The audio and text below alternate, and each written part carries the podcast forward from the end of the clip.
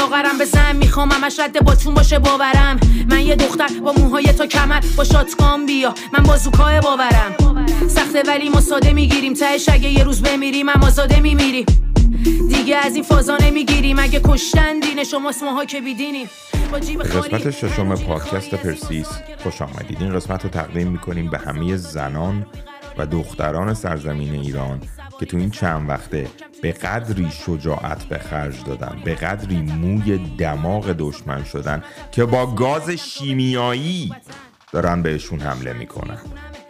که میپیچه تو بینیم بوی خونمه. ولی تو میترسی من و دستای خالیم تا موهایی که جارو سری روی شونمه. این دفعه ماتیکا پاک شد. خونه دستامو روی ناخونا لاک شد. این دفعه پاشه همه مشتامو رو به پلیسا فاک شد. این دفعه فرق داره. این دفعه پاش خون دادیم دیر و زود داره سوخت و سوز نه سردار ما جوون دادیم این دفعه فرق داره. این دفعه پاش خون دادیم دیر و زود داره سوخت و سوز نه سردار ما جوون دادیم در یک صبح ابری سرد زمستانی در 16 ژانویه 1979 در روستای کوچک نفل و شاتو واقع در 25 مایلی جنوب پاریس خبرنگار فرانسوی با شور و هیجانی شدید در پیادروهای خاکی خیابان شغز به سمت خانه ویلایی شماره 23 در حرکت بود. این خانه با نمایی سفید و سقف شیربانی قهوه‌ای آن دارای یک گیت چوبی بیرونی بود که با درب اصلی ویلا اندکی فاصله داشت. بودتاها و درخچه هایی که ما بین این دو در قرار گرفته بودند معلوم بود که مدتی تمیز نشده. احتمالا دلیلش آن بوده که ساکنان این منزل در سه ماه گذشته مشغول طراحی انقلابی بودند که چهل و چهار سال بعد حاصل آن هیچ چیز به جز جرم، جنایت، آوارگی، غم و رسوایی برای یه ملت فریب خورده نخواهند داشت.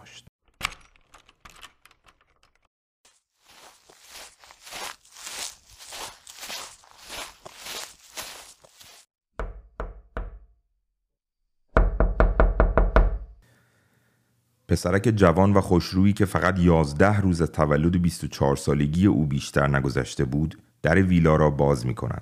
خبرنگار فرانسوی نفس نفس زنان فریاد می‌زند شاه رفت شاه همین الان از ایران رفت محسن سازگارا که در آن زمان هم دانشجوی دانشگاه صنعتی شریف و هم دانشگاه صنعتی الینویز بود یکی از اون پنجاه هزار دانشجوی ایرانی بود که با کمک و خرج شاه و برای توسعه کشور در خارج از ایران مشغول ادامه تحصیل بود. او زمانی که از حضور خمینی در فرانسه آگاه می شود درس و همه چیز را رها کرده و با سفر به فرانسه خنجر خود را از پشت در داخل کمر محمد رضا پهلوی فرو می کند. آقا بهش گیر نده دیگه بابا دهنش سرویس شده دیگه تو این چند سال دیگه الان سالها و سالهاست داره ضد رژیم می جنگه و گیر نده دیگه در طول چند روز آینده ساکنان خانه شماره 23 سخت مشغول تدبیر و طراحی برنامه های نهایی انقلابشان خواهند بود. خمینی بعد از شنیدن خبر خروج شاه مصمم بوده که به ایران بازگشته و این فرصت استثنایی را به هدر ندهد. آقا درست حرف بزن دیگه. این چه وضع رسمی و نمی‌دونم ادبی و بیخیال. بابا درست حرف بزن. بسیار خوب. ببخشید. و ما امیدواریم از ملت امریکا که معاخذه کنند از رؤسای خودشون. ما میل نداریم که در بین ملت های مسلمین ملت امریکا یک نحوی باشد که از نظر اونها بیفتد و ملت امریکا را یک ملت ظالمی بدانند. ما در صورتی که ملت امریکا با ما همراهی کنند از اونها تشکر هم خواهیم کرد. خمینی وقتی تصمیم می‌گیره که برگرده به ایران خودش و اطرافیانش نگران دو مسئله بودن. مسئله اول این بوده که خب درست شاه از ایران اومده بودی بیرون ولی دولت و ارتش شاه کماکان در ایران سر کار بودن. ورود خمینی به ایران بدون خطر نبوده. ابراهیم یزدی اون موقع سخنگوی خمینی تو فرانسه بوده و نگران این بوده که نیروی هوایی ایران یا ارتش ایران هواپیمای مسافربری اونا رو رو هوا بزنه و منفجر کنه. دیگ به دیگ میگه رود سیاه. خلاصه برای حل این مسئله و کاهش ریسک این موضوع میان اون هواپیمای بوینگ 747 ایرفرانس معروف که همه عکساشو دیدید و پر خبرنگار خارجی می‌کنن. 120 تا خبرنگار خارجی از کشورهای مختلف سوار اون هواپیما می‌کنن همه دنیا می‌فهمه که خمینی داره به سمت ایران میره و دولت آقای بختیار هم نمی‌تونه کاری با این هواپیما بکنه واسه اینکه 120 تا خارجی سوار این هواپیما بوده. خلاصه اینجوری خودشونو با امنیت به ایران میرسونن. بگیم چه احساسی می‌کنید از برگشت به ایران؟ مسئله دوم شخص خمینی خیلی نگرانش بوده. خودش فکر می‌کرده خب اوکی حالا من الان برسم به ایران و بخوام تشکیل دولت بدم و اصلا خب از کجا معلوم آمریکا نیاد همون کاری رو که با مصدق کرده با خمینی نکنه؟ شاهی که فرار کرده رو برگردونه سر کار و خمینی هم از, از, از حکومت برکنار کنه و همه چی برگرده مثل سابق. دو تا راه حل برای این مشکل به ذهن اینا می‌رسه. راه حل اول همونجا توی نفل و به ذهنشون می‌رسه. میان با دولت آمریکا ارتباط مستقیم برقرار می‌کنن. میان نام نویسی می‌کنن میان ملاقات های شخصی برقرار می‌کنن. هدف این بوده که دولت آمریکا رو قانع کنن که تشکیل یه نظام دموکراسی اسلامی به قول خودشون هیچ خطری برای منافع آمریکا و روابط آمریکا با ما نخواهد داشت.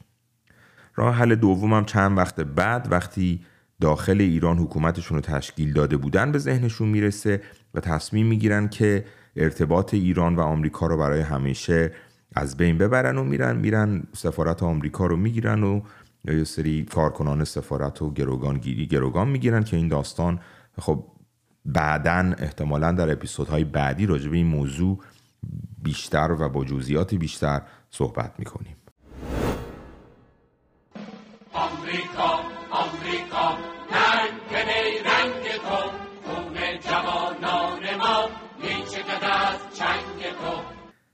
در سال 2016 بعد از غیر محرمانه کردن یه سری مدارک توسط دولت آمریکا که یه, یه کار روتین هست بی بی سی با استفاده از اون مدارک میاد یه مقاله می نویسه و در اون مقاله گزارش میده که آقا دولت آمریکا و خمینی بارها و بارها و در یه دوره زمانی طولانی با همدیگه ارتباط, ارتباط مستقیم داشتن. اولین بار در سال 1963 بعد از اینکه خمینی میاد اون سخنرانی معروف خودش رو 15 خرداد انجام میده و شلوغ میشه و بعد میان و میگیرنش و میذارنش توی خونه ای اول زندان قصر میره و بعد توی خونه زندانی بوده ایشون میاد یه نامه با آقای کندی می‌نویسه که رئیس جمهور آمریکا بوده. توی اون نامه خمینی به کندی میگه که آقا ما با هم رفیقیم ما با آمریکا اصلا دشمنی نداریم و حضور آمریکا در ایران برای جلوگیری از نفوذ شوروی لازم هم هست. این از نظر زمانی خیلی مهم بوده. برای چی؟ برای اینکه همون موقع چند روز قبل از اون یه سری سران شوروی برای ملاقات رسمی به ایران اومده بودن. آمریکا هم از نفوذ شوروی تو دنیا در اون زمان خب خیلی میترسید. دم جنگ سرد و این حرفا. و این نامه نشان این بوده که آقا این آقای خمینی فقط یه رهبر مذهبی نیست بلکه شعور سیاسی خیلی خیلی بالایی داره. داره از موقعیتی که دستش اومده علا رقم این که زندانیه داره استفاده می‌کنه. حالا وقتی این نامه غیر محرمانه میشه به هر دلیلی دولت آمریکا کلش رو آزاد نمی‌کنه. یعنی شما کل نامه رو نمی‌تونید ببینید و بخونید. یه پاراگرافش رو می‌تونید ببینید. یه قسمت هایش کماکان محرمان است. مشخص نیست که اولا علتش چیه؟ مسئله بعد این که ما اصلا نمی‌دونیم که آقا یا آقای کندی نامه رو می‌بینه یا نمی‌بینه. چون وقتی تاریخ نامه رو چک می‌کنید دو هفته بعد از فرستادن نامه آقای کندی وسط خیابون تو شهر دلس به قتل می‌رسه. Iran, because of the great leadership of the Shah, is an island of stability. In one of the more troubled areas of the world. This is a great tribute to you, Your Majesty, and to your leadership, and to the respect and the admiration and love which your people give to you. در دسامبر 1977 یعنی یه سال خورده قبل از اینکه انقلاب بشه کارتر برای مهمونی سال نو سال نو میلادی میاد ایران میاد ایران رو در کاخ نیاورون در طی یک مراسمی پا میشه سخنرانی کنه و میاد میگه که این جمله معروف و که ایران جزیره ثبات در یکی از ناآرامترین مناطق جهان است رو علنا میگه و تمام علت و کردیت رو کاملا نسبت میده به شاه. میگه آقا شما خیلی به عنوان یه رهبر کار درسته و ایران هم اصلا خیلی ایران کشور خیلی خفنیه. ظاهرا وضعیت روابط ایران آمریکا مخصوصا رابطه شاه با کارتر تا قبل از اون خیلی خوب بوده بعد از اونم رابطهشون خیلی خوب ادامه پیدا می‌کنه.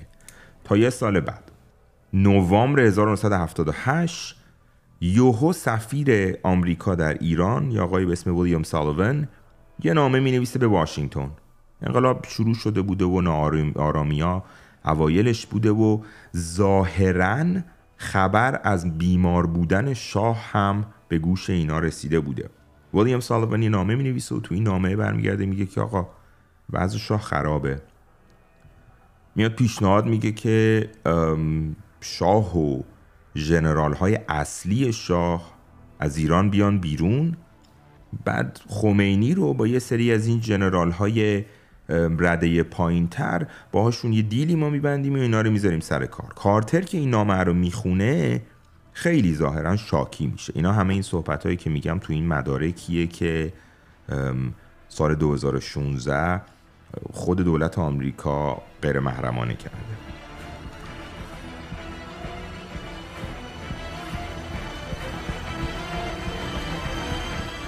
خلاصه بعد از به هم خوردن رابطه کارتر با ویلیام سالوون یه سری افراد دیگه هم یه سری جنرال های دیگه میان به کارتر همین گزارش ها رو دوباره میدن و می‌بینن آره شاه واقعا صحت داره وضع سلامتش خوب نیست داره خوب قضیه رو کنترل نمی‌کنه مردم شاکی هم خمینی خمینی مومنتوم خیلی شدیدی گرفته. آمریکا کلی منافع نظامی سیاسی اقتصادی در ایران داشته دست دادن کامل کنترل ایران براشون خیلی خسارت دار بوده. میان میگن اوکی باید یه کاری بکنیم. میان یه میتینگی می‌ذارن و که راجع به ایران تصمیم گیری کنن.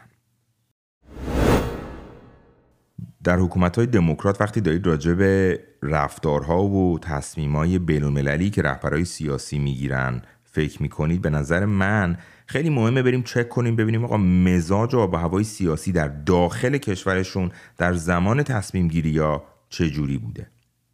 حالا همین کار رو می‌خوایم با حکومت کارتر با دولت کارتر در زمان انقلاب ایران بکنیم. می‌خوام یه خلاصه سریع راجبش بهتون بگم که زمینه سیاسی اون موقع بهتر دستمون بیاد. سال 1973 آقای سپیرو تیودر اگنو معاون رئیس جمهوری آمریکا بوده vice president نیکسون بوده ایشون. این آقا سر کارای مالیاتی و اعلام نکردن یه سری درآمدهای پولی آبروریزی میشه و اون موقع این چیزا خب اهمیتش از امروز ظاهرا در دولت و سیاست آمریکا بیشتر بوده و مجبور میشه که از سمت معاونت ریاست جمهوری استعفا بده. جانشینش جرالد فورد میشه. بدون انتخابات جرالد فورد میشه vice president آمریکا. یه سال دیگه در آگست 1974 خود نیکسون که سر همون داستان وارگیت و اینا بیابرو میشه و اونم مجبور میشه قبل از اینکه استی یعنی میان استیزاش می‌کنن. خلاصه استعفا میده. استعفا میده و آقای جرالد فورد که همون جانشون اسپیرو اگنو بوده میاد میشه اولین رئیس جمهور آمریکا که توی هیچ انتخابات مردمی ایشون شرکت نکرده بوده و رئیس جمهور به مقام ریاست جمهوری دست پیدا می‌کنه. یه دوره نصف نیمه ای داشته که در پایان اون دوره نصف نیمهش در سال 1976 میاد وارد انتخابات دوره دوم خودش میشه. این دفعه باید می‌رفته انتخابات شرکت می‌کرده و رقیب اصلی ایشون در از سمت دموکرات ها آقای جیمی کارتر بوده. کارتر اون موقع 52 سالش بوده. از یه خانواده مذهبی از جنوب جنوب جنوب آمریکا میاد. خودش هم از این آدمایی بوده که از این آدمایی که میگن مسیحیت رو دوباره پیدا کردن بهشون میگن again Christian. یعنی آدم خیلی خیلی مذهبی بوده. مردم آمریکا اون موقع دست فساد و نمی‌دونم رسواگری های سیاسی دولتشون خیلی خسته شده بودن. توی فاصله دو سال رئیس جمهورشون و معاون رئیس جمهورشون استعفا داده بود و وقتی کارتر میاد در انتخابات شرکت کنه میاد پویش انتخاباتی خودش رو بر پایه و اساس صداقت دولت و نمی‌دونم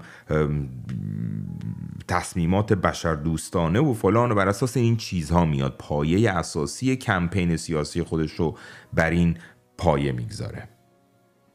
یکی از مطالبی که تو انتخاب شدن کارتر به عنوان رئیس جمهور خیلی مهم بوده این یه چیزی بوده که تو مناظرهای سیاسی اونا هم راجبش صحبت می‌کنن راجع به داستان کاهش و کنترل نفوذ و عملا عملا کسافتکاری های لو رفته CIA در خارج از کشور بوده.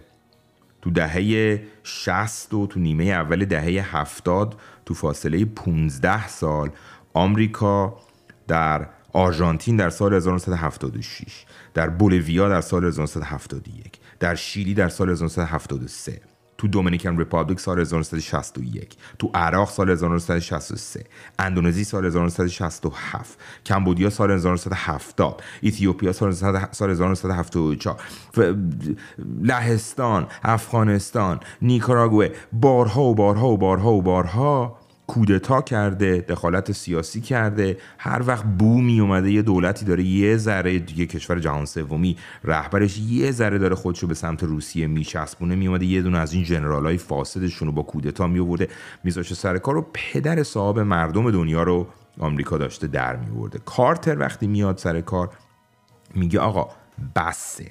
ما دیگه از این کارا نمی کنیم میگه آقا ما دولتی که می‌خوایم تشکیل بدیم پایه و اساسش رو می‌خوایم بذاریم صداقت و شفافیت سیاسی و خلاصه از این از این حرفا. وقتی سفیر آمریکا در ایران اون آقای ویلیام سالوون میاد به کارتر میگه که آقا تو ایران باید کودتا کنیم و وضع خراب و شاهل و بله کارتر علت این که شاکی میشه اینه که میگه بابا جان اولا این آقای شاه رفیق ما بوده اعلای ما بوده. نمی‌تونیم علکی بریم بهش خیانت کنیم. زایه است. سال دیگه هم انتخابات مرحله دوم کارتر می بوده. میگه آقا من یه سال دیگه من اومدم سه سال دولت تشکیل دادم. بر این پایه ریاست جمهوری رو بردم. حالا بیام یه سال قبل از انتخابات مرحله دومم بیام برم کودتا کنم. با ما به مردم آمریکا گفتیم ما دیگه دخالت نمی کنیم تو مسائل عمومی کشور و نمی‌دونم. خلاصه سر این موضوع بوده که ایشون رد می‌کنه پیشنهاد آقای ویلیام سالوونو.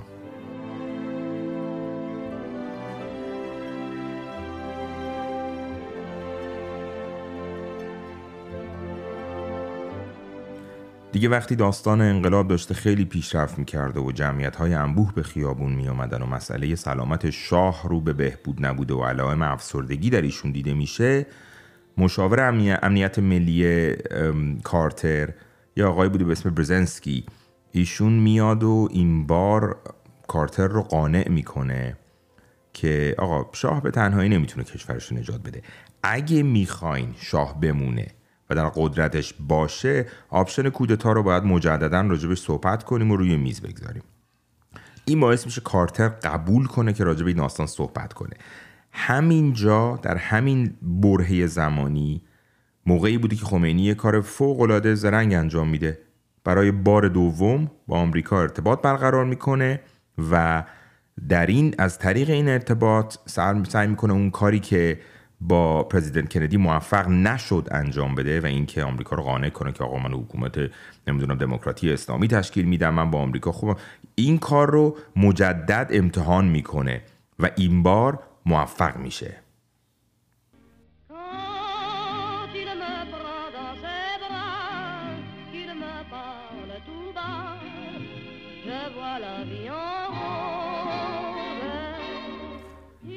در یک روز آفتابی در 15 ژانویه 1979 آقای وارن زیمرمن از دفتر سفارتخانه آمریکا در فرانسه و با قرض گرفتن پژوی رئیس خود که پلاک غیر دیپلمات و معمولی روی آن نصب بوده به سمت نفل شاتو حرکت می‌کنه.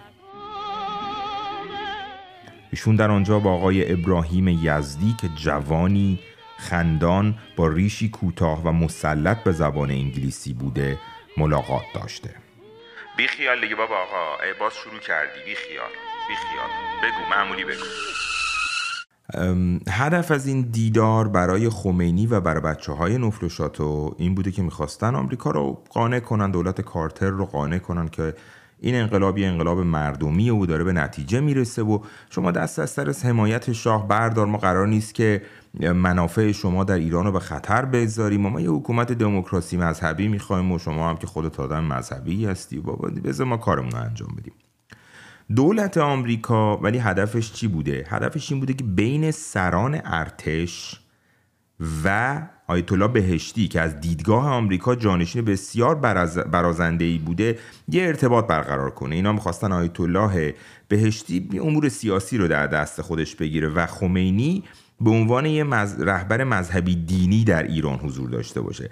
مسائل سیاسی حکومتی رو می‌خواستن می‌خواستن یه ملای میان روی که غرب زندگی کرده که دیدگاه های واقع بینانه به مسائل بین المللی داشته زبان انگلیسی بلد بوده زبان آلمانی صحبت میگه خواستن می‌خواستن آیت الله بهشتی رو بکنن رهبر مسائل سیاسی خمینی هم بره بشه رهبر مسائل دینی و مذهبی. ابراهیم یزدی و زمرمن سه بار با همدیگه در نفل و شاتو ملاقات می‌کنن و نتیجه این ملاقاتی میشه که ارتباط مستقیمی بین خمینی و کارتر برقرار میشه.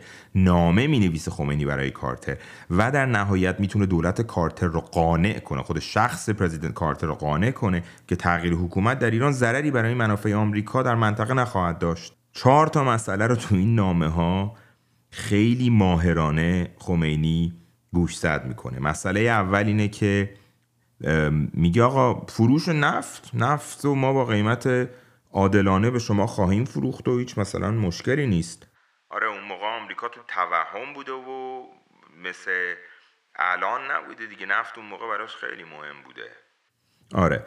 دومین کاری که می‌کنه اینه که خمینی در نامه ای که می‌نویسه میگه آقا ما به شما احتیاج داریم ما برای توسعه کشور اصلا به کمک شما احتیاج داریم بدون شما ما نمی‌تونیم.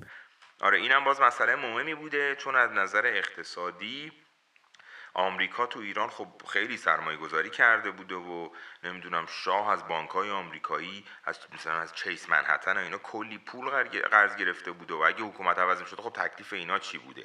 این پولا و سرمایه نگران بوده دیگه. بله درسته. مسئله بعدی اینه که برمیگرده خیلی ماهرانه. خیلی با مهارت سیاسی کامل. میاد ابراز این می‌کنه میگه ما آقا ما, ما صلحجوییم. ما اصلا دنبال جنگ و درگیری نیستیم. ما می‌خوایم کشور بسازیم. ما می‌خوایم از شما تراکتور بخریم نه تانک. عین جمله است. میگه ما می‌خوایم تراکتور از شما بخریم. تانک نمی‌خوایم بخریم. خب آره دیگه. این غیر مستقیم داره میگه که ما با روسیه می‌خوایم کمتر کار کنیم چون اون موقع تمام واردات وسایل کشاورزی و فلان ایران همه از روسیه بوده. داره غیر مستقیم بهش میگه ما روسیه دیگه نمی‌خوایم رفیق باشیم با شما می‌خوایم رفیق تر باشیم. نهایتا هم برمیگرده به آمریکا و مخصوصا به شخص آقای کارتر میگه که در انتهای نامه میگه که شما آقا کریسچنید به خدا اعتقاد دارید. راجع به شباهت های دینی دوتا کشور در این نامه صحبت می‌کنه. این کارتر هم خب بچه مذهبی بوده دیگه بچه جنوب بوده و کرشن بپتست بوده و نمی‌دونم خدا, خدا و دین و پیغمبر و این چیزا براش مهم بوده. گول می‌خوره دیگه جوون مردم گول می‌خوره دیگه. خلاصه اینکه از روزی که شاه از ایران میره و در اون دو هفته ای که خمینی می‌تونه پاش رو برسونه به ایران ایشون سر تمام دنیا از جمله آدمایی که تو اون خونه نفرشاتو بودن سر تمام اینا رو شیره میماله. آمریکا رو قانع می‌کنه که جلوی کودتا کردن و دخالت های نظامی ارتش رو تو ایران بگیره. وعده یه حکومت اسلامی دموکراتیک میده که خودش به عنوان رهبر معنوی مثل گاندی تو هندوستان توش نقش ایفا کنه.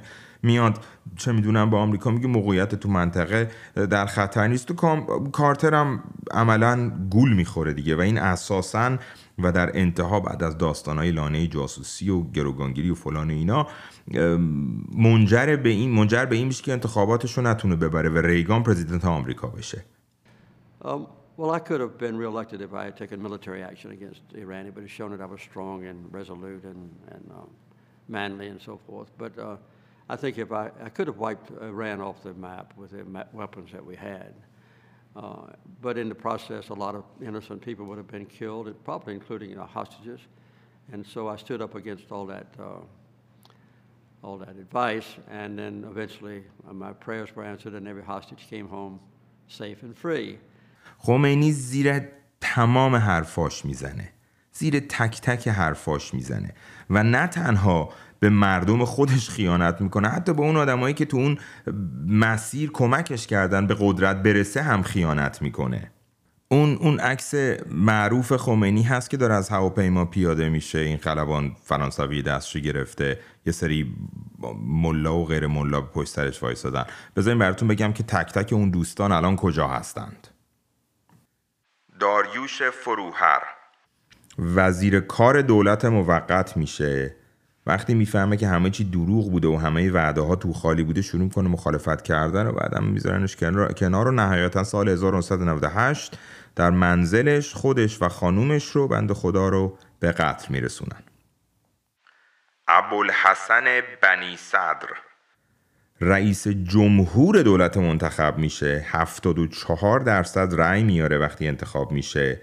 می‌خواسته واقعا اون دولت دموکرات اسلامی رو که راجبش صحبت می‌کردن تشکیل بده. ولی خب نمیذاشتن جلوشون می‌گرفتن. وقتی می‌فهمن وقتی می‌فهمه که جریان چیه شروع می‌کنه یه ذره مخالفت کردن و استیزایش می‌کنن و برکنارش می‌کنن. بوی این میومده که قرار سرش رو ببرن و بکشنش. فرار می‌کنه فرانسه.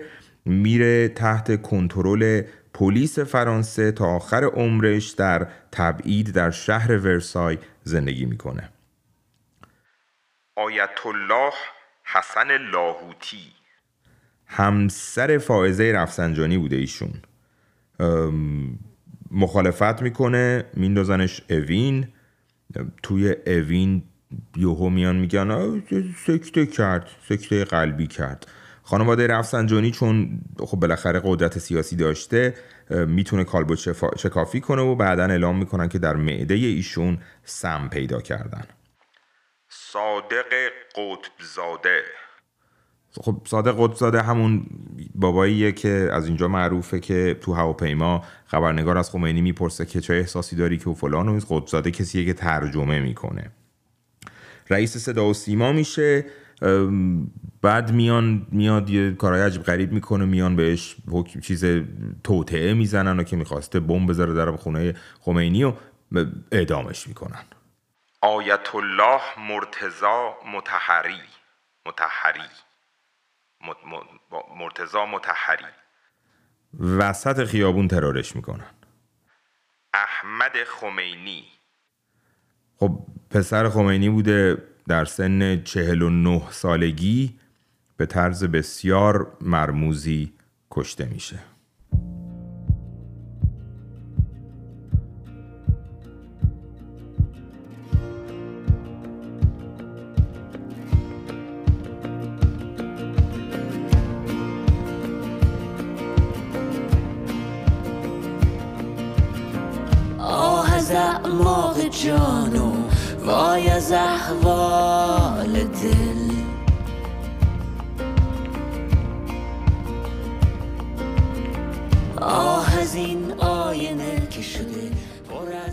هفته گذشته من در انتهای برنامه راجع به این صحبت کردم که اگه یه دولت خارجی قرار بیاد و به ما کمک کنه که این انقلاب امروزی به نتیجه برسه باید برای اون دولت یه منفعتی وجود داشته باشه. یه سری از دوستان با من تماس گرفتن که آقا هیچ کس از جمهوری اسلامی برای اینا بهتر نیست. میان و منطقه رو ناامن می‌کنن و شلوغ می‌کنن و باعث میشن آمریکا هم بیاد به همه اسلحه بفروشه. آقا جان در سرنگونی شاه آمریکا بزرگترین مشتری اسلحه خودش رو در تاریخ از دست میده. ارتش ایران پنجمین ارتش بزرگ و قدرتمند دنیا بوده. خمینی کاملا می‌دونسته که چی کار باید بکنه و اون همون کاریه که الان باید بکنیم. به دولتهای خارجی باید نشون بدیم که تغییر حکومت چه منافع سیاسی اقتصادی نظامی در خارج از کشور برای اونا خواهد داشت. و وقتی انتخابات آمریکا رسما شروع میشه باید به سیاستمدارای آمریکایی یادآوری کنیم که آقا عدم تغییر نظام در ایران چه ضرر و زیانهایی در داخل و خارج از کشور برای شما داره.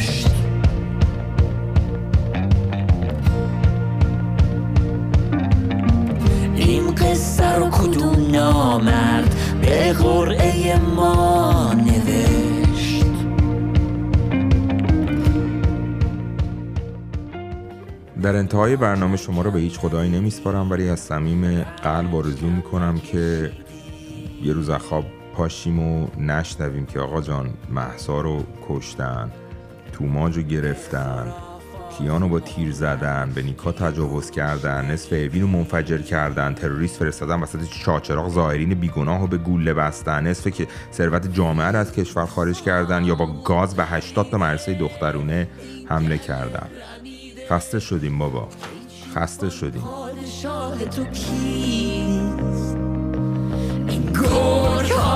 کی خسته است؟ دشمن. کی خسته است؟ دشمن. کی خسته است؟ دشمن. راه تو نیست.